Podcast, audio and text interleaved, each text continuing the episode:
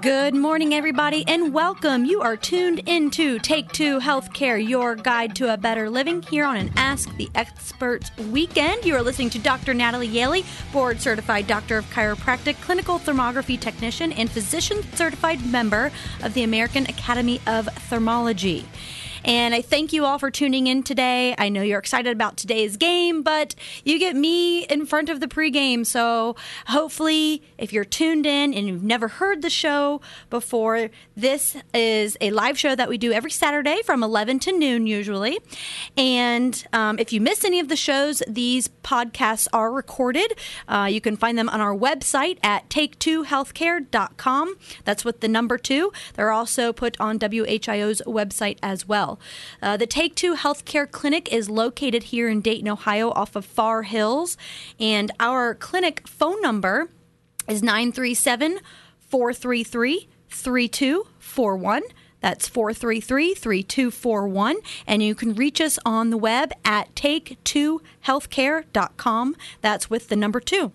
And uh, we, we, we are all doctors of chiropractic, but we specialize in nutritional therapy based on comprehensive blood testing, uh, hair element testing, uh, urinalysis. Um, we do quite a bit of testing at our office. Uh, actually, we use LabCorp to draw the blood, so we don't actually do the testing in our office, but um, we write the prescription for you to get it done. And it is kind of a the niche of our practice, and uh, we see all sorts of cases.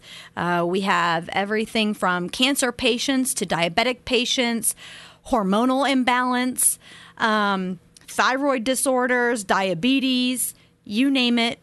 We've seen it. Um, the practice has been there for over 40 years. I myself have been there um, a little bit over 10 years. I can't believe I, I'm saying that. but I love it there. I love what we do. We help so many people. And not just symptom wise. We don't see people just improve with their symptoms. We see them improve from a metabolic level, meaning we test and we test a lot. If you don't know your vitamin D status, you're missing out. If you don't know your ferritin status, you're missing out because these per- there are particular levels that I'll get into a little bit later in the show that you need to be aware of coming into cold and flu season because they are calling it a twindemic. And the reason why they're saying that is because they are very uncertain, the most uncertain they've ever been about what type of flu strain will be there this year. The prognosis for flu influenza season is always uncertain, but this year it's even more than usual. Influenza seasons have varied in the past, and there are generally some predictable factors. Like, for example, the season typically peaks in the U.S. between December and March. However, the flu season last year, there was essentially no cases detected by surveillance around the world for the whole season, despite the usual levels of testing. Now, I am getting that information off of an article from MedPage today, and it's titled Warning Flu Season Ahead, if you want to look it up. Um, I have to disagree, and this is my opinion, about the fact that they are saying usual levels of testing. How many people who tested for COVID and tested negative were then followed by a flu test? Uh, I know I myself, I had to get tested multiple times. Um, you know, being exposed uh, as a clinician, we we were open the whole time, and um, I not once was ever sick, but not once have I heard of any of the other patients that had come down with COVID, or had not, or had been tested and turned negative to to run a flu a flu test. Could you have COVID and the flu at the same time? Sure, sure you could. And not just COVID, there's lots of viruses that circulate. Influenza is, is huge in the winter, but so is RSV, which is another respiratory disorder. Um, so the flu vaccine is based on strands that have circulated within the past 12 months. But what strand are they going to be using for this year? Um, that's the question. They don't know. They are very uncertain.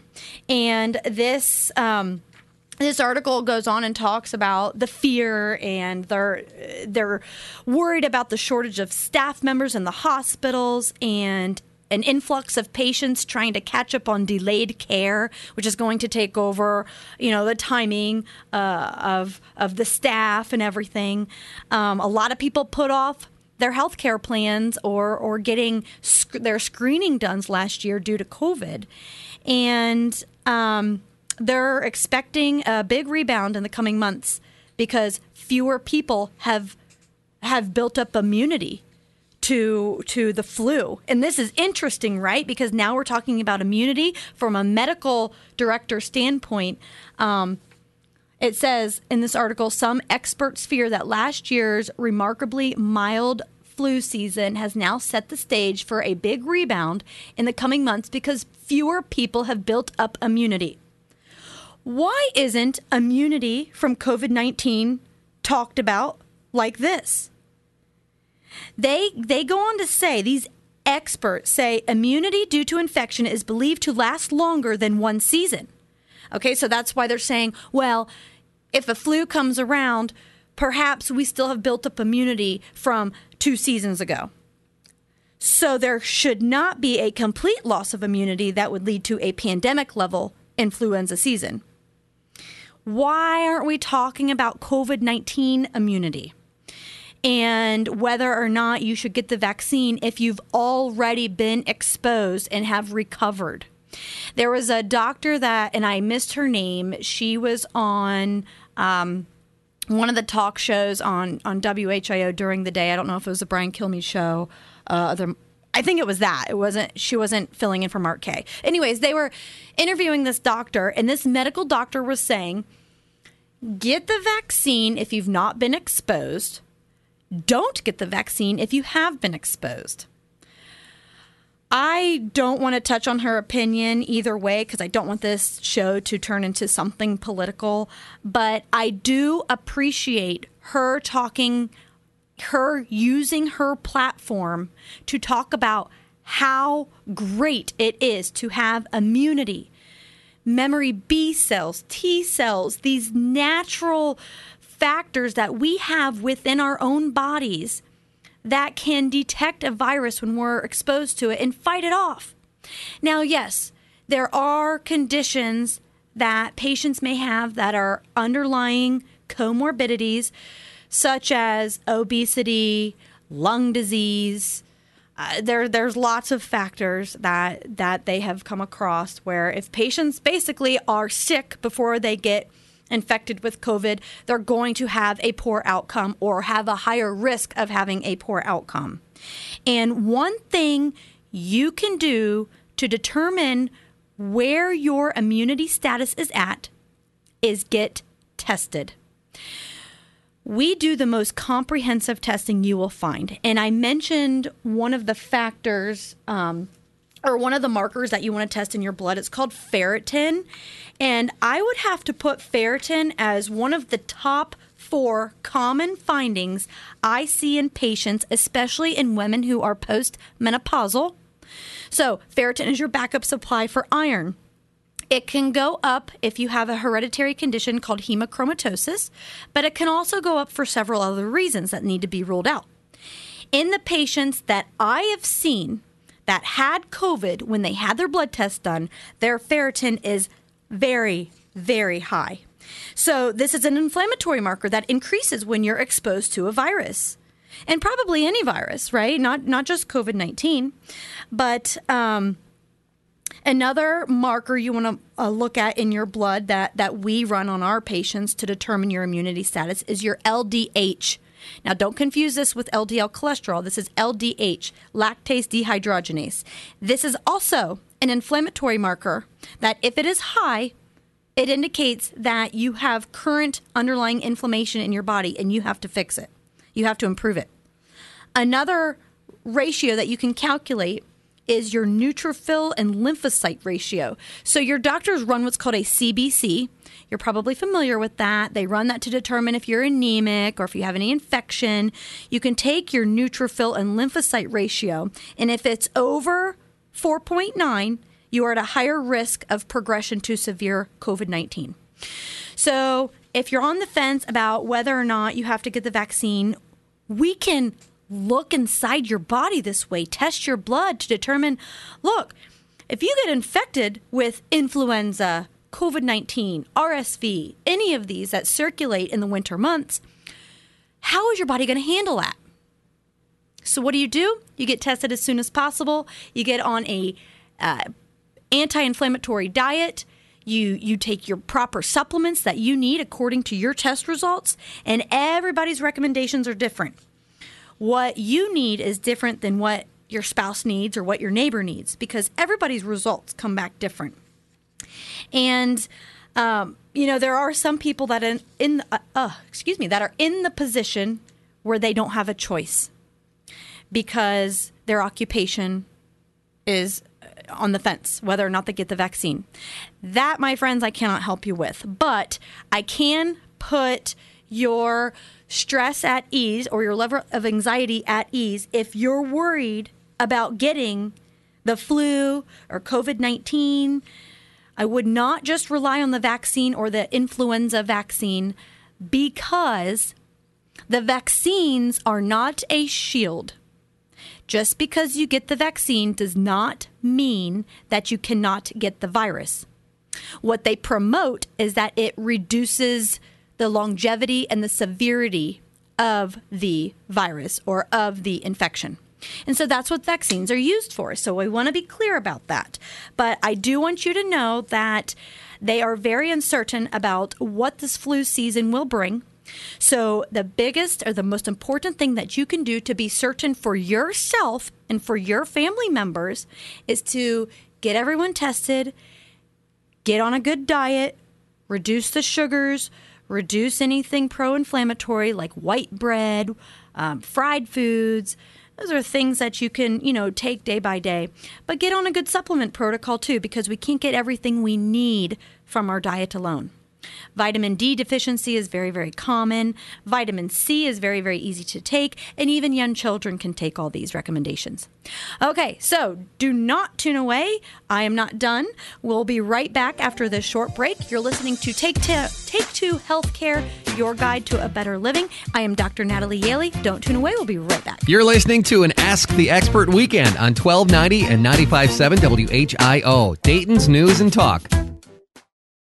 This is an Ask the Expert weekend on 1290 and 95.7 WHIO, Dayton's News and Talk. Welcome back, everybody. Thank you again for tuning into today's show. You're listening to Dr. Natalie Yaley here on Take Two Healthcare, your guide to a better living. You can reach us on the web at take2healthcare.com. Our office phone number is 433 3241. So if you like what you hear on the show and you're interested in getting tested, uh, chiropractic care, thermography, acupuncture, we do it all. Um, I, like I said, I've been at the office now for over 10 years and I love the platform here every Saturday. You guys get to tune in and hopefully learn a little bit about what you can do to be healthier. Um, there are some supplements that I want to talk about a little bit, but first, I want to share with you a quick study that was done on patients that were tested positive for COVID 19. The patients were split into two groups. The first group received acetaminophen and erythromycin. So they received a pain reliever along with an antibiotic. And then the other group received acetaminophen and erythromycin and 600 milligrams of quercetin per day. The supplement, quercetin, something that you can take, and that's spelled Q U E R C E T I N. Many people ask about that, so I wanted to get that out. Um, the results of the study showed after one week of treatment, over 70% of the patients in the quercetin group tested negative for COVID 19, and over half reported all symptoms had diminished. It took over two weeks for the other group who did not receive the quercetin to test negative for COVID and and replied that symptoms had all diminished. So, and and one patient died in that group. Now, this was a small study, but it is interesting to see that the medical community is doing studies to include a combination or a cocktail of supplements, that support your immune system and fight viruses, along with medicinal uh, uh, adjuncts. So this is interesting, folks. They are they are opening their eyes, and I, I really hope that in the future we can work together because I think and I believe that patients that are on medications that deplete many nutrients in their body need to be taking those proper supplements. And every patient that is on certain medications are on a different cocktail than the other person. So, like I was saying earlier, what you need may be different from what another person needs. Um, other things you can take to support your immunity during cold and flu season are vitamin C, vitamin D. Take at least 5,000 units if you're an adult. Um, Lauricidin, which is an antiviral, antibacterial, and antifungal. Um, also, curcumin or turmeric is another good one as well. And a mushroom complex. I've talked several times about taking mushrooms or, or a mushroom complex in the form of a supplement, and they are antiviral and um, even help fight cancer, so anti carcinogenic as well. Um, so, I appreciate you guys tuning in. I'm so sorry this was such a short show, but as a reminder, we are here live every Saturday from 11 to noon. And if you get to leave the show today, knowing a little bit more about what to expect this influenza season and some supplements that you need to be taking right now to fight any virus that you're exposed to, then I have done my job. Uh, again, thank you for tuning in. If you missed the show, these are recorded. You can go to our website at take2healthcare.com. That's with the number two. And as a reminder, ladies, if you get the COVID 19 shot, wait at least four weeks before getting a mammogram because that shot can inflame your lymph nodes, which can cause a false positive on your mammogram. All right. Thanks again for tuning in. This is Dr. Natalie Yaley, and I'm signing out. Have a wonderful weekend. You're listening to an Ask the Expert weekend on 1290 and 95.7 WHIO, Dayton's News and Talk.